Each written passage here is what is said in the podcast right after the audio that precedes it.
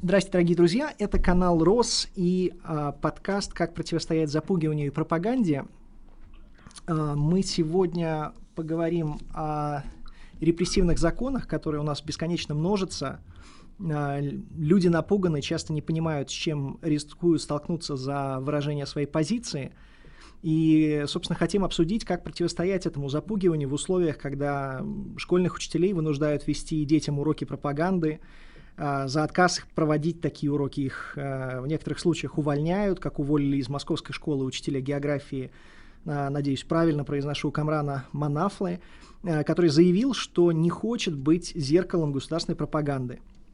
Или как в случае с главным редактором журнала «Театр» Мариной Давыдовой, ее начали преследовать и фактически вынудили покинуть страну из-за подписи на петиции. А сам журнал, который, в общем-то, выходил аж с 1937 года, а после этого закрыли. Или в СПБГУ, а, еще один случай, ввели построенный на искажении истории Украины курс, автор которого, один из авторов которого Николай Межевич, а, в соцсетях называет Зеленского мразью и радуется убийствам независимых журналистов, а студентов параллельно очищают, а, отчисляют за участие в акциях, а, даже не дожидаясь решения суда. Вот все эти кейсы, они достаточно тревожные, и конечно, уровень агрессивной а, пропаганды и запугивания сейчас достиг совершенно другого, нового уровня. Об этом хотелось бы поговорить, и хотелось бы поговорить о том, как этому можно в текущих реалиях эффективно противостоять. А, вместе со мной сегодня соведущим будет Елена Панфилова, общественный деятель, известный эксперт в сфере противодействия коррупции. Здрасте, Елена. Здравствуйте, Сергей. Здравствуйте, уважаемые слушатели. Да, сегодня у нас сначала в первый получасовой сегмент с нами, к нам присоединится Кирилл Мартынов, и, собственно, мы а, будем ему задавать вопросы вместе с Еленой, а второй получасовой сегмент подключится Тамара Идельман, историк, педагог и писатель. А, тоже очень интересно ей позадавать вопросы, особенно мне интересно, потому что у меня мама а, учитель, и, конечно, сейчас в том числе вот та проблема, по поводу которой мы сегодня а, устроили дискуссию, она касается сообщества учителей не в маловажной степени.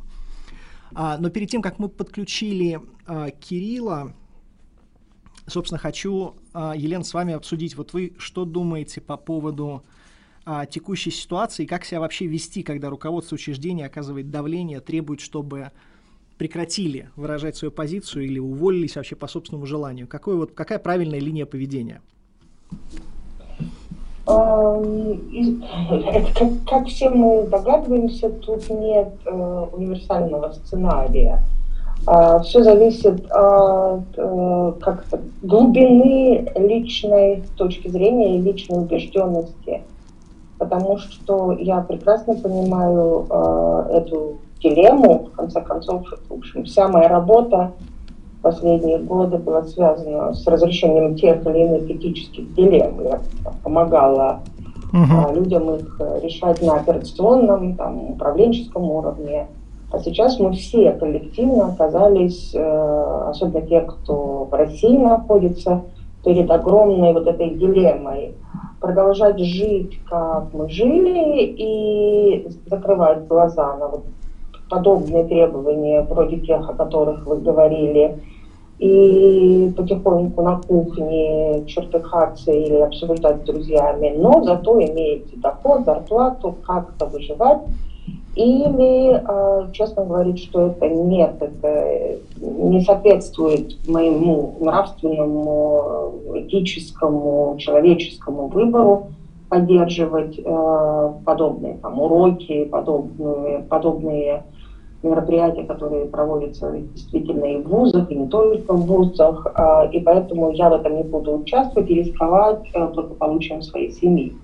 Это же, это, это же действительно бесконечно индивидуальная история. Здесь нет универсального рецепта. Каждый человек в этот момент, он действительно а, решает эту задачу для себя, а, но совокупность этих индивидуальных задач, она как раз создает вот это поле, огромное поле, огромной этической дилеммы, которая встала перед обществом, потому что и даже среди тех, кто на словах может быть, и поддерживает все на свете, что там говорят из телевизора, и не только из телевизора. Но вопросы возникают, и возникают, и возникают, и у людей э, появляется страх даже задавать вопросы. А когда общество начинает бояться даже вопросы задавать, ну, у этого общества не очень хорошие социальные перспективы. А, мне кажется, что да, атмосфера, она, конечно, действительно э, такая нервирующая и пугающая, и, ну, мягко говоря, нездоровая. Э, но мне, конечно, хотелось бы, я не знаю, получится ли у нас в рамках этого стрима это сделать или нет, но хотелось бы все-таки э, внести какой-то а, какую-то долю оптимизма да, а, донести до этих людей, потому что все равно, а, по крайней мере, то, что вот сейчас есть в поле запугивания, это, ну, то есть, грубо говоря, те люди, которые запугивают, они это делают дешевыми и нерегламентированными способами. Да? Это, это, это, по сути, психологическое давление, да? потому что э, заводить дела, отчислять, увольнять, а, это можно оспорить, это, здесь можно привлечь адвокатов, здесь можно привлечь все равно какие-то использовать механизмы. Да, а вот все вот эти вот дешевые трюки, это трюки именно а, психологического насилия. И мне кажется, по крайней мере, в какой-то части таких ситуаций можно было бы людям эффективно а, противодействовать. Надеюсь, что мы а, к концу эфира все-таки сможем какие-то такие полезные э, практики в этом плане найти. А, а пока к нам присоединяется сейчас вот Кирилл Мартынов. А, Кирилл а, наш первый спикер, философ, редактор отдела политики «Новой газеты». А, собственно говоря, Кирилл сам, правда, не в связи с текущими событиями, да, но, в общем, в аналогичной ситуации столкнулся с а, ситуацией расставания с госучреждением в 2020 году, которое было тоже политически мотивированным.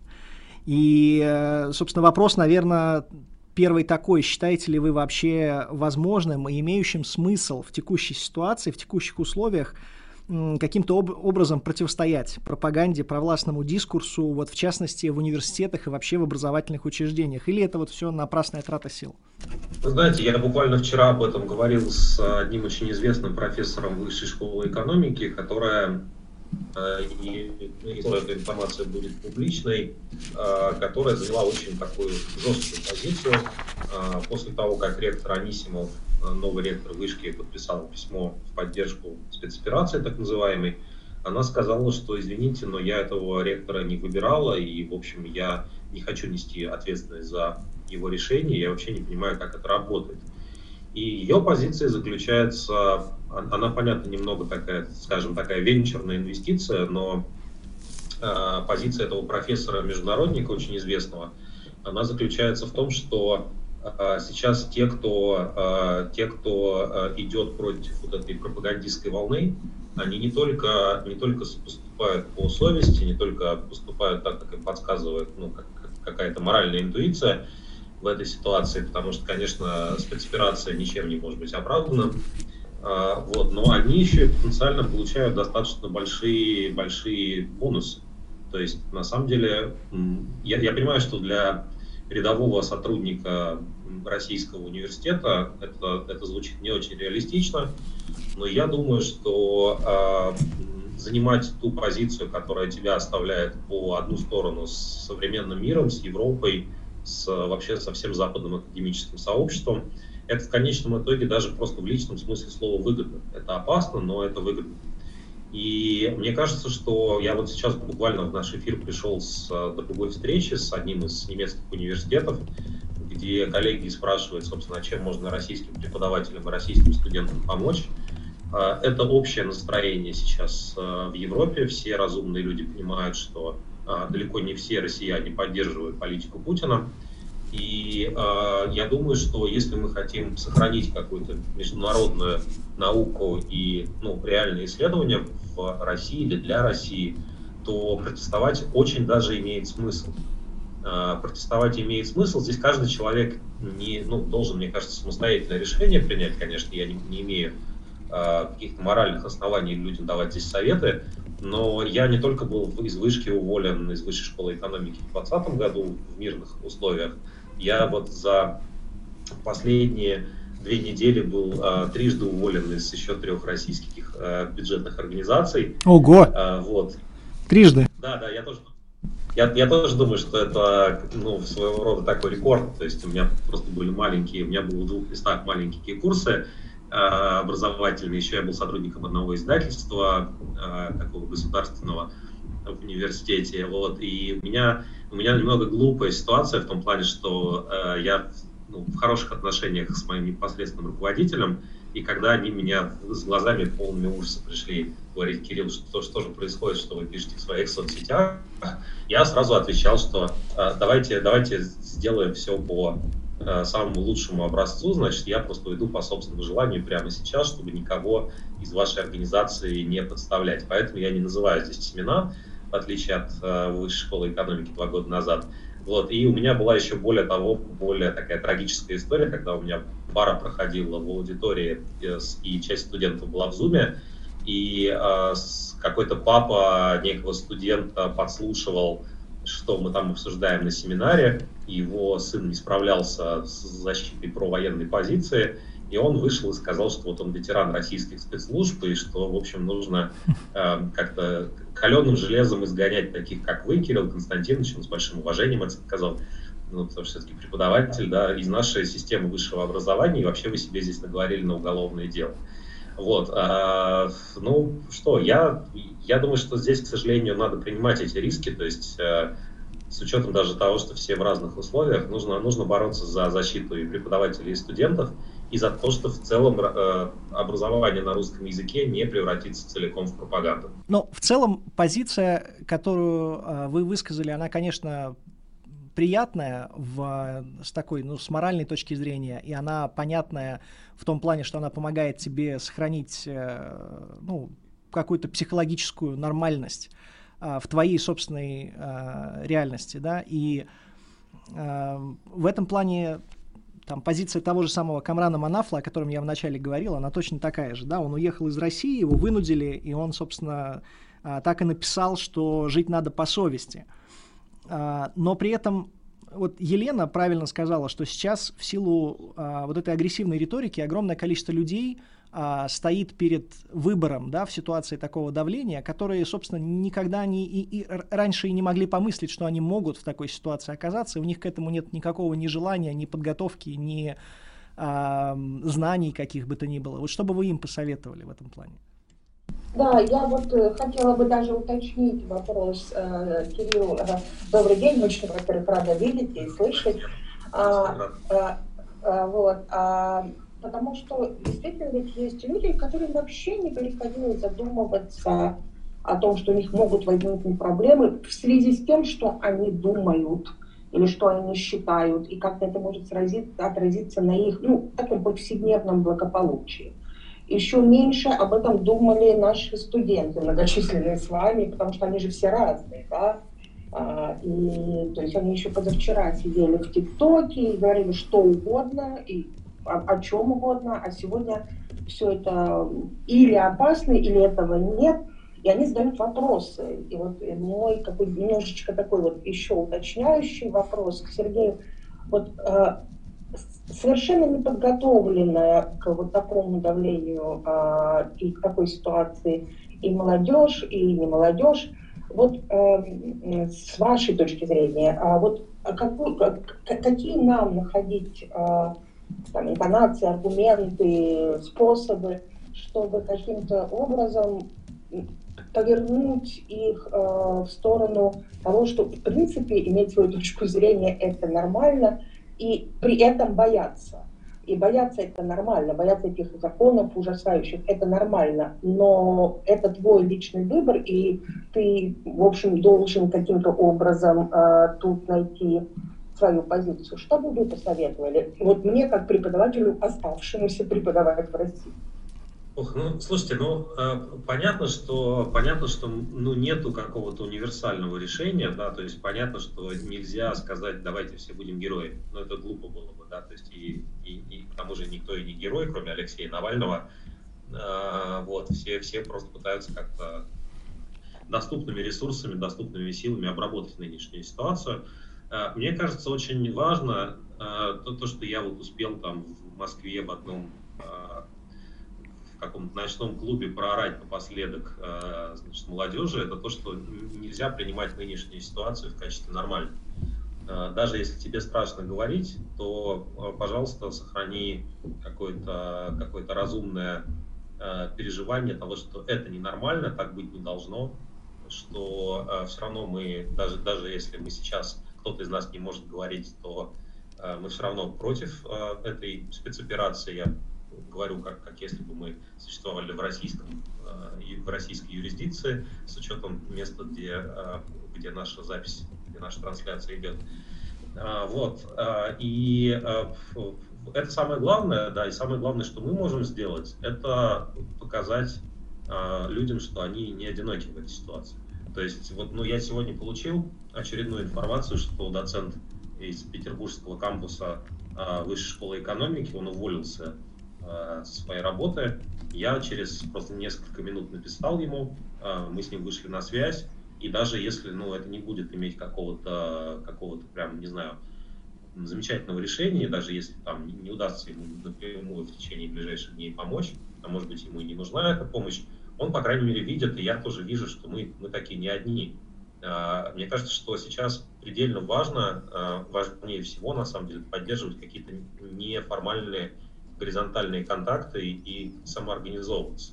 Когда в этой ситуации есть они, за ними стоят, стоят государства, штыки, дубины, а, большие деньги, и есть те, кто это не примет, и те, кто не примет, должны найти друг друга, узнать друг друга, опознать каким-то образом по этой системе свой-чужой, конечно, продолжать диалог с теми, кто на все согласен, и, конечно, позаботиться о своей личной безопасности, и, конечно, думать о том, как просто сохранить э, какую-то ну, трезвость, минимальную критическое, критическое суждение, да, потому что, ну, вот это, когда серая масса это движется на тебя, э, проще всего, конечно, сдаться. Я, я тоже уже, я за этот месяц, это все очень долго уже длится, и я за этот месяц себя несколько раз ловился на мысли о том, что, принципе, сказать, что от меня ничего не зависит, и, и как так молчаливо на все согласиться, это очень удобное решение, и оно даже вот мне психологически очень нравится. То есть тогда бы решились бы автоматически все, а, все мои проблемы.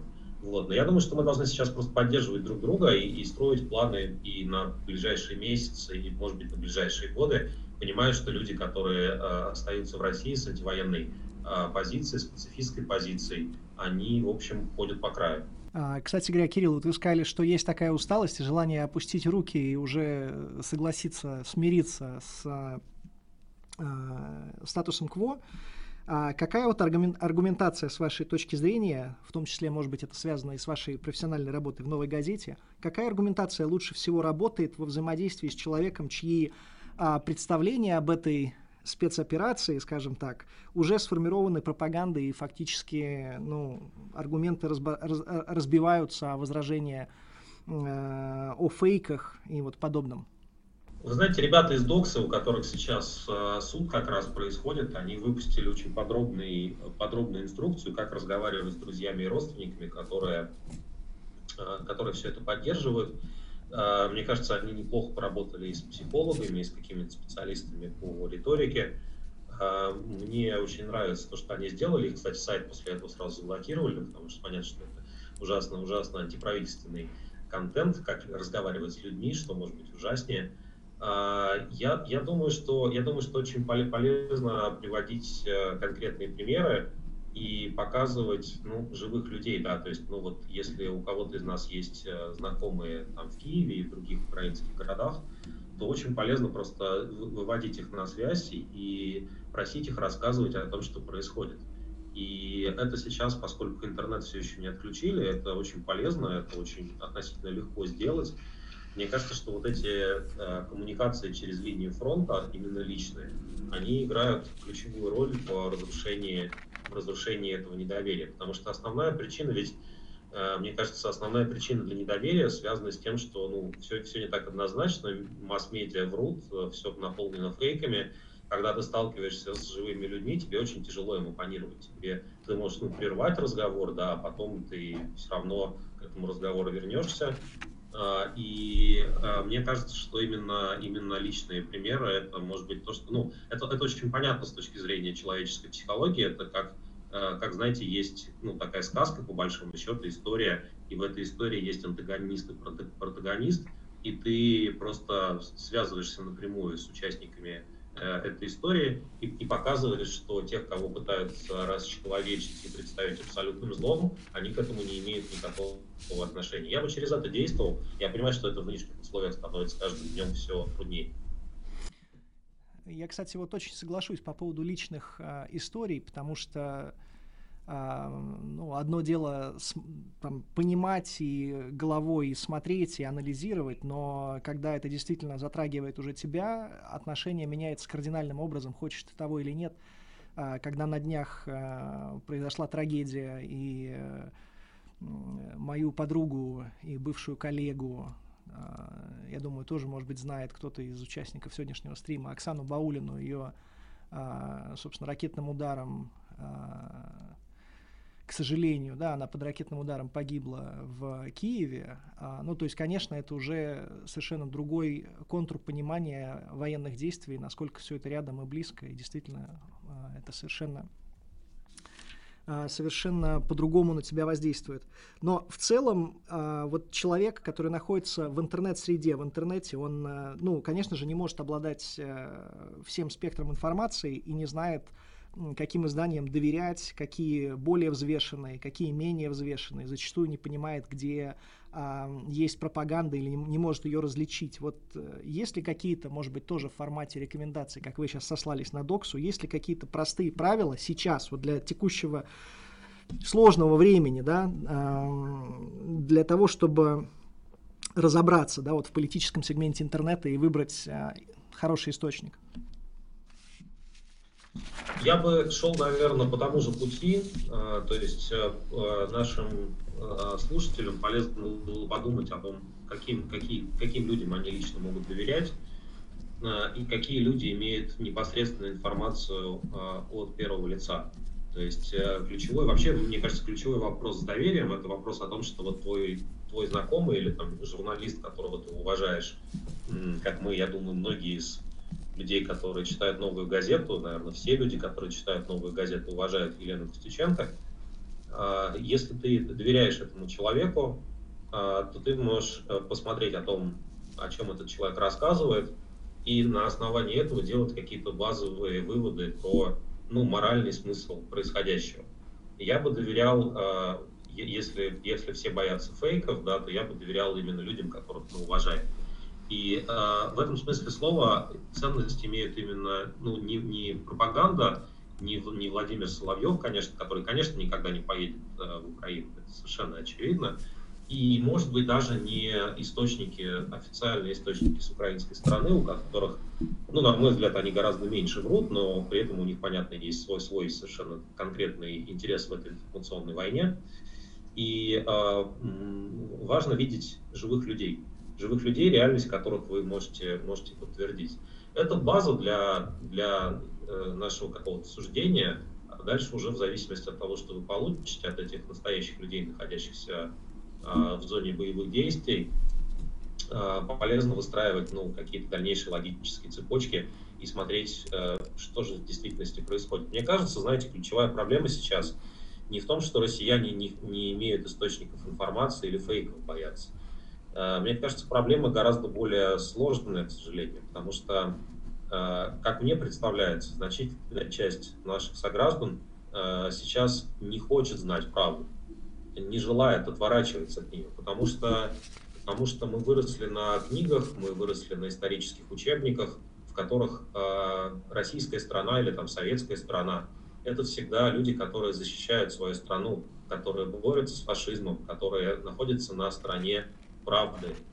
А, и если сейчас вас ну, что-то принуждает, не знаю, ваш родственник или ваши внутренние сомнения, разбираться в том, что в действительности в Украине происходит, вы на самом деле э, столкнетесь не просто с какой-то печальной правдой, вы столкнетесь э, с сомнением в том, что российские учебники истории, привычная нам картина мира, она вообще более-менее правдоподобная.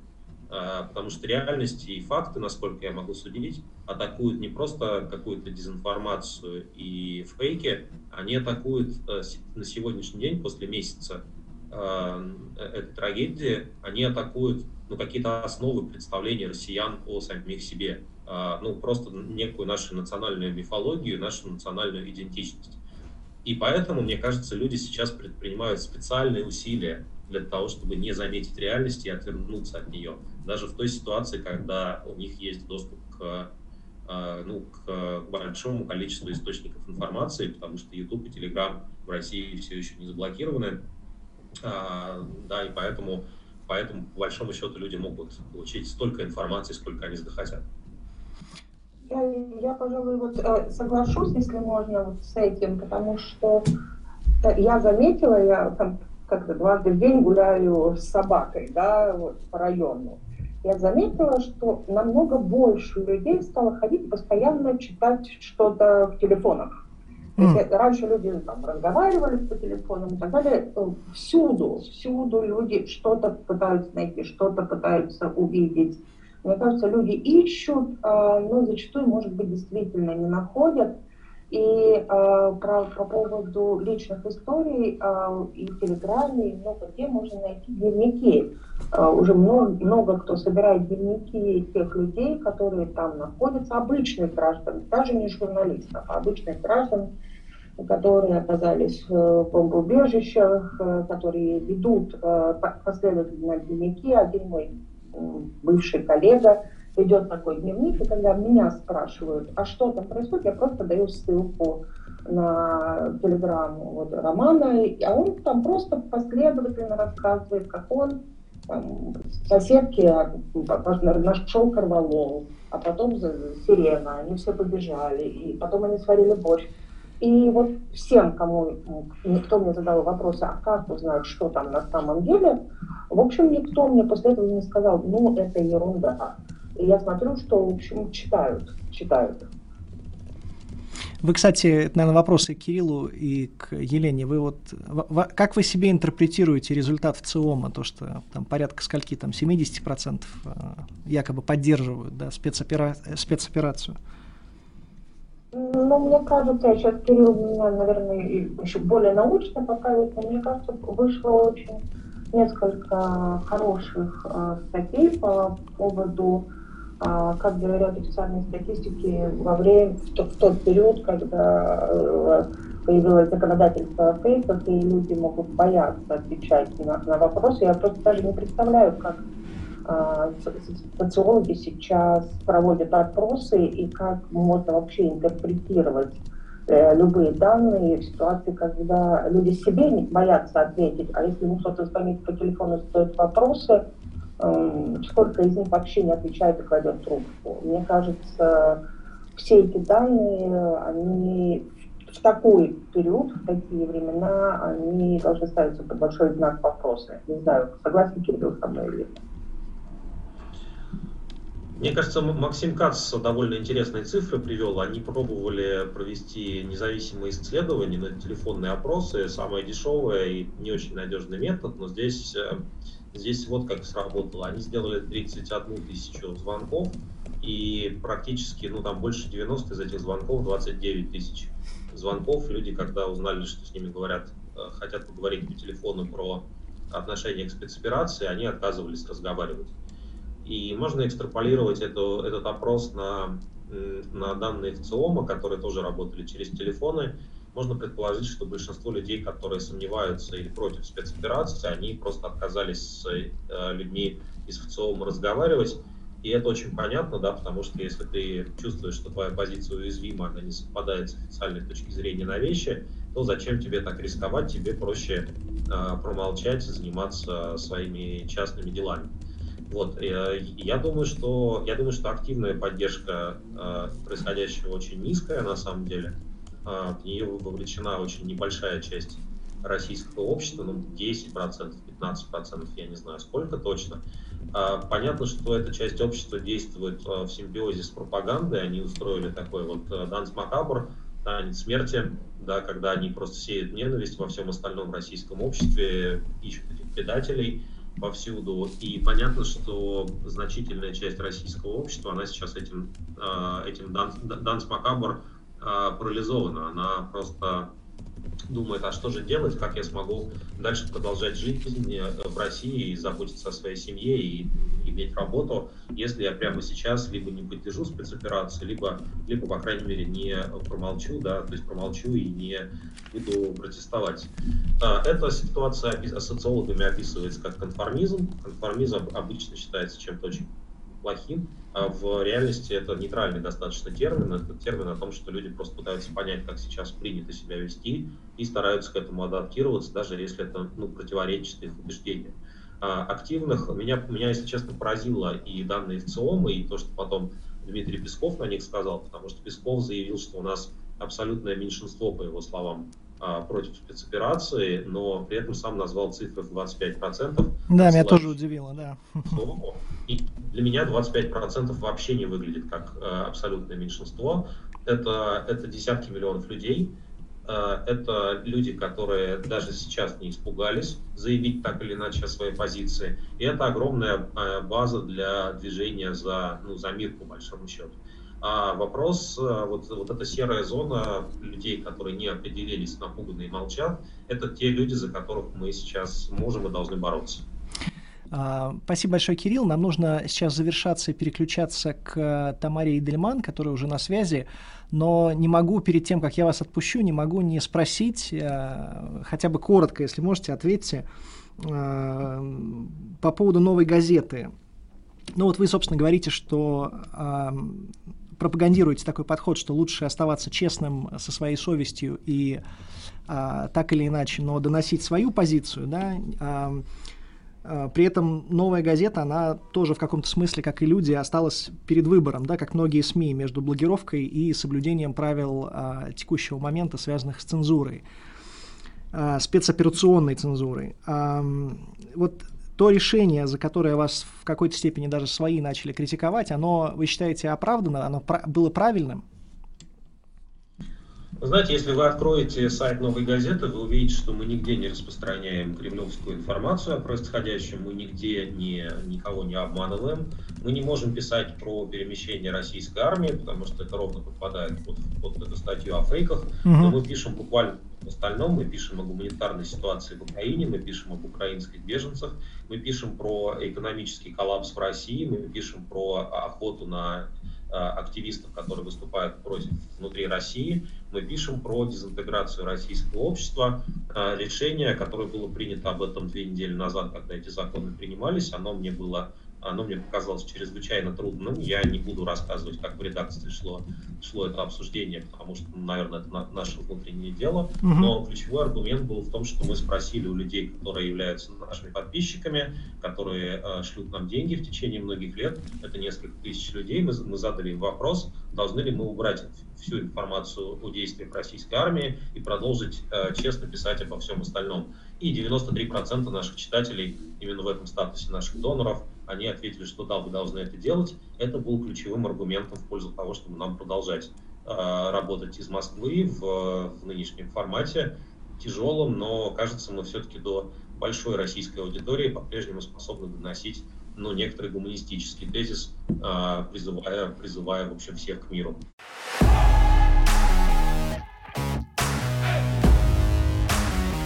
Тамара? Да, добрый день. Добрый день, очень приятно.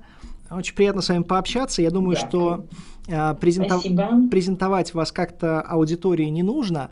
И э, первый вопрос, э, конечно, связан с э, учителями. И моя мама всю жизнь учитель и сейчас тоже сталкивается с давлением и рассказывает о многих таких ситуациях. Но в целом, как бы пропаганда в школах и детских садах это прямое нарушение закона об образовании.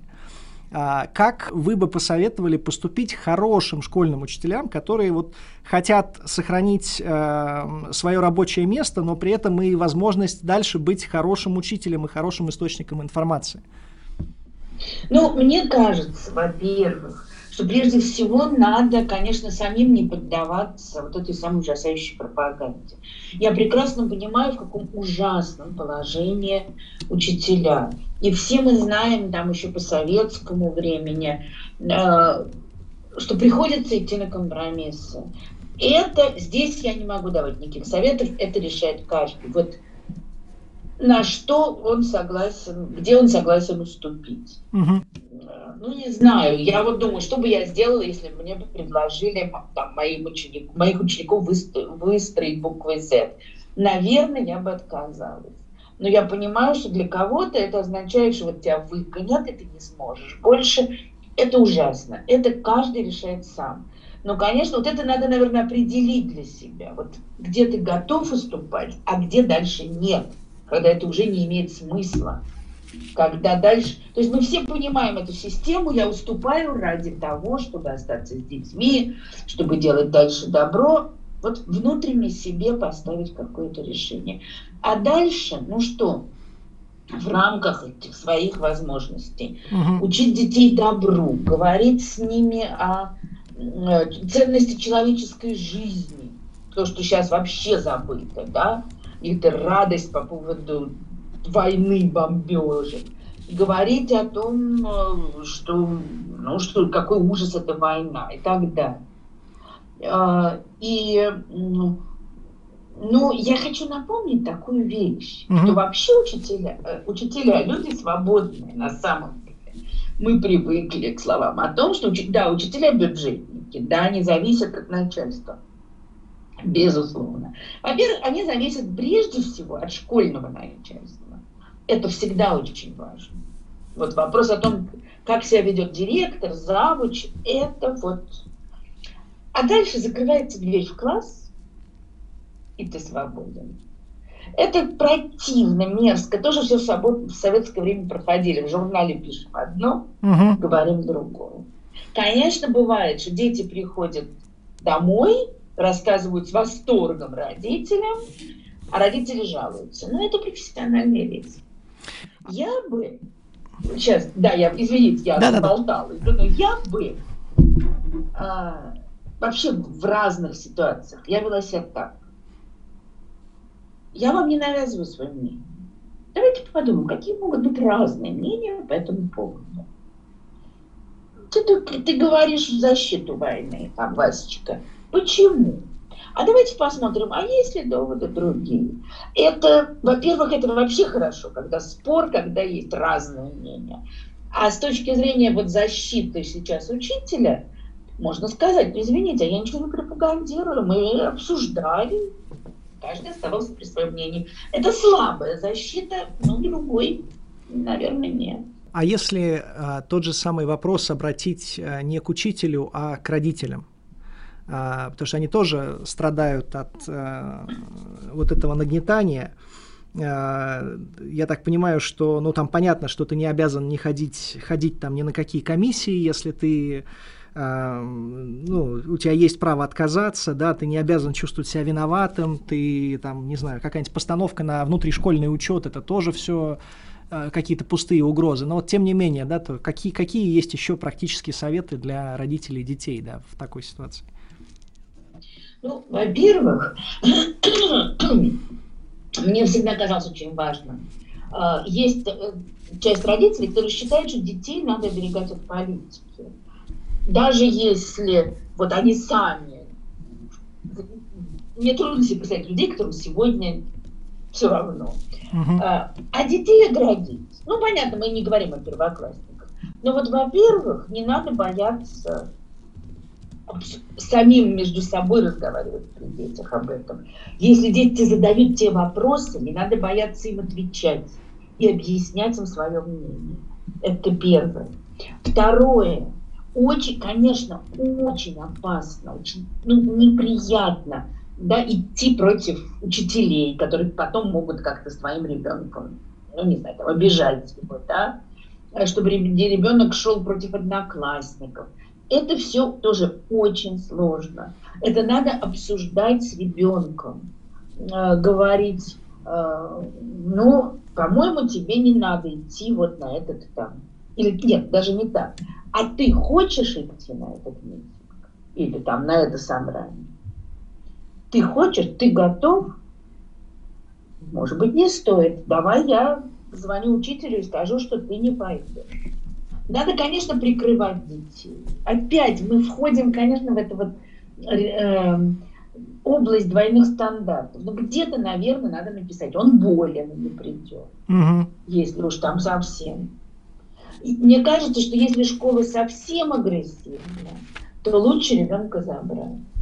Угу. Опять, я понимаю, что это далеко не всем подходит. И там друзья, и бывают разные обстоятельства. Но надо решать. И, знаете, я уже несколько раз в разных местах говорила, я вообще противник домашнего обучения. Но, может быть, в нынешних обстоятельствах, если вы не учитесь в какой-то супер прекрасной школе, где все хорошо, ну, насколько сейчас может быть хорошо, может быть, стоит подумать о домашнем обучении. Потому что вот это вот отравление детей через школу, оно сейчас будет идти очень сильно. Да, я слышал, что вы об этом говорили еще у Дудя и удивился, да, что пропагандировали как бы домашнее образование, но, наверное, просто альтернативы уже нет. Я сама себе удивляюсь. Я всегда была против. Но сейчас... Да, у меня тоже есть вопрос. Здравствуйте, Тамара. Очень Добрый приятно вас слышать. И целиком разделяю все, что вы говорите. И знаю очень многих родителей, которые останавливали учителей, когда те ну, переходили границу, боялись, но останавливали. И до сих пор боятся, но пытаются делать ровно то, о чем вы говорите. Но у меня еще вот вопрос такой. А мы, педагоги, между собой, да, вот, э, потому что я продолжаю тут в Москве преподавать, у меня есть коллеги. Как, э, как поддерживать коллег? А, которые, э, может быть, в чуть менее комфортной ситуации, чем ты, у которых там больная мама, и не, и не потерять работу невозможно, и не уедешь, и дети, и ипотека, и все на свете. И при этом, конечно, шепотком где-то там тебе в коридоре задают вопросы, и что же, что же, что же, что же на самом деле, но потом все равно, в общем, идут и выполняют как это, генеральную линию я все ищу вот правильную тональность, потому что здесь хочется избежать, да, какой-то патернализма, да, я сейчас вам объясню, потому что это неправильно. А вот тональность именно с коллегами, которые ну, совершенно деваться некуда, какую бы вы выбрали? Ну, понимаете, а, мне кажется, вообще, вот мне ужасно не нравится обстановка партсобрания, которая у нас творится в соцсетях, Э, и в жизни. Все всех осуждают. Да как вам не стыдно, вы уехали? Какой позор, вы не уехали? Почему ты это сказал? Почему ты то сказал? Во-первых, такого человека надо поддержать, сказать, слушай, я тебя понимаю. Вот у тебя там то и это. А, может быть, обсудить с ним, э, где-то э, обсудить с ним, ну, может, не стоит туда ходить а, как-то его, ну опять просто по-человечески поддержать а не говорить, давай вперед, пойдем бороться, показать ему свой пример. Если вы готовы идти на большее, чем ваш коллега, может быть, это на них произведет впечатление. Ну, потому Спасибо. что, на самом я больше ничего не верю. Что да, еще можно я... сделать? Порвать отношения? Нет, конечно. Да в том-то и дело, что все заказались в этом закольцованном тупике, о котором вы говорите, да, который, к сожалению, создает вот эту а, модное слово токсичное, да, было такое еще совсем недавно да. слово такая токсичная атмосфера, когда э, все хотят вроде поговорить, но все боятся свалиться вот в это партсобрание, да, а я говорю так, а ты говоришь так, потому что, не, конечно, вот эти гиперубежденные, что все правильно, генеральная линия э, ведет туда, куда надо, ну, тут, в общем, как-то даже немножко бесполезно.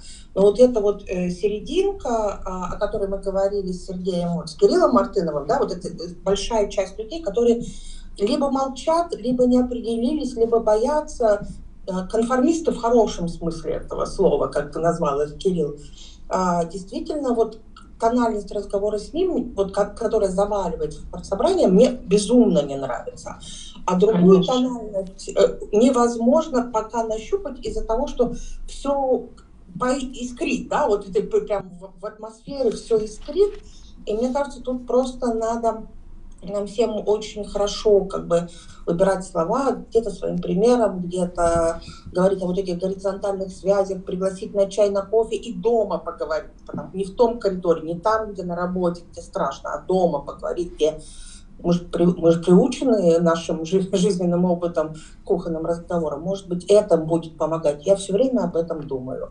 Мне да, просто... конечно. Ну, вы знаете, ой, простите, я вас перебила.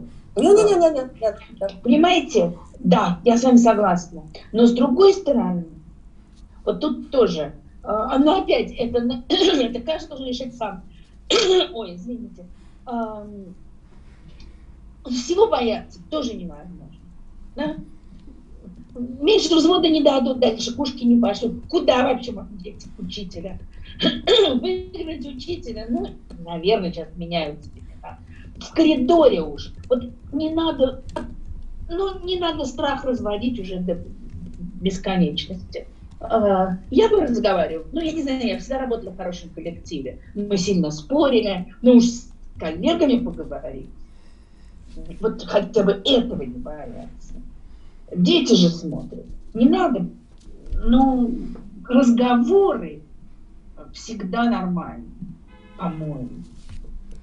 Да, мне тоже так кажется, но, к сожалению, вот что я наблюдаю, он ощущение, а, как бы что-то не сказать, и мне там коллега одна в личное сообщение написала, что я, я так хочу поговорить, но я не знаю как. Вот она, оно, оно вот как-то за эти четыре недели, оно вот как-то распространилось какими-то молекулами. Кошмар какой-то. Это просто кошмар. Я не знаю даже, что сказать. Навальный нам из тюрьмы говорит, что он не боится. А, а, а да, почему, а кстати, вот я... я, я. Вот, э, такие же учителя, как вот мама Сергея, да, а, они же все, то есть, ну, они оказываются иногда в ситуации, когда кто-то может, кто-то не может, и, и именно, именно поэтому, в общем, я была так рада, что у нас будет возможность, что Сергей позвал, эту тему поднял, что мы поговорим об этом, потому что хочется а, к концу наших разговоров действительно найти вот какой-то, может быть, какие-то способы, эти горизонтальные способы разговоров, брать чуть больше на себя, а, меньше осуждения, больше нейтральных разговоров. Тем, кто боится просто протягивать чашку чая, а после чашки чая, может быть, и разговор пойдет. Ну, что-то какие-то вот базовые вещи. Я, я... Ну да, я согласна, что надо сохранять человеческие отношения чтобы меньше было озверения. Это очень важно. Особенно, если мы говорим об учителях, которые работают с детьми. Ну, хотя бы на этом уровне. А, Тамар, скажите, пожалуйста, есть ли какая-то вообще а, граница, может быть, изученная даже граница пропаганды, за которой теряют значение все деньги, статусы, место на работе, и, собственно, вот этот страх пропадает, о котором вы только что говорили в случае с Навальным, да, что он у него отсутствует, а у нас он присутствует, и присутствует очень сильно. И меня, на самом деле, тоже вот э, иногда даже удивляет, что люди даже с э, большим весом, статусом, репутацией, уже, казалось бы, терять-то нечего, и выйди да скажи, и все равно я тем же своим там друзьям и той же маме даже, да, я отправляю ей а, какое-нибудь прекрасно оформленное интервью Шварценеггера, но не, точнее, не интервью, а его заявление, да, а не заявление, а не заявление да. Пугачевой, условно говоря, с таким вот тоже эмоциональным посылом. Но вот есть ли какая-то граница, когда, собственно говоря, действительно люди смогут высказаться? Вы знаете, я думаю, эта граница у каждого своя. Э, каждый определяет для себя. Кто-то, но очень важно думать, понимаете, я проходила через это много раз, в 2011 году, в 2012 году, когда еще все было потише, да, а в 2014. Тут же еще вещь такая, что ты школу подведешь, ты коллег подведешь, ты детей подведешь. А, вот а, каждый должен взвесить для себя, в какой момент Э, вот эта политика уступок, неприятная, но, наверное, неизбежная для большинства, когда она перевешивает, когда уже ты уступил столько, а как, вот просто подумать, а если я это скажу, я смогу дальше учить детей? Вот как я в класс войду? Дети чувствуют вранье, чувствуют фальш, они, может быть, даже не осознают, в чем дело. Но у них интуиция же развита. Вот ты начинаешь юлить с ними, там, я не знаю, изворачиваться, они это почувствуют. Вот пойми, ты хочешь дальше вот так? Ну, тогда продолжай. Вопрос, что с тобой будет дальше, в кого ты превратишься. Здесь я не могу провести единую границу. Каждый разговаривает со своей совестью. А вы верите в данные в ЦИОМ про 70% тоже? Вот то же самое, что мы с Кириллом обсуждали. То есть как вы интерпретируете эту цифру? Знаете, я вообще не очень верю в социологические опросы. Мы очень хорошо знаем, что каков вопрос, таков ответ для начала. Э, можно совершенно по-разному их сформулировать. Во-вторых, все эти опросы, ну я так понимаю, что как они происходят, да, опрашивается некоторое количество людей. Да, вот опросили тысячу, э, если из них 700 сказали так-то, это 70%.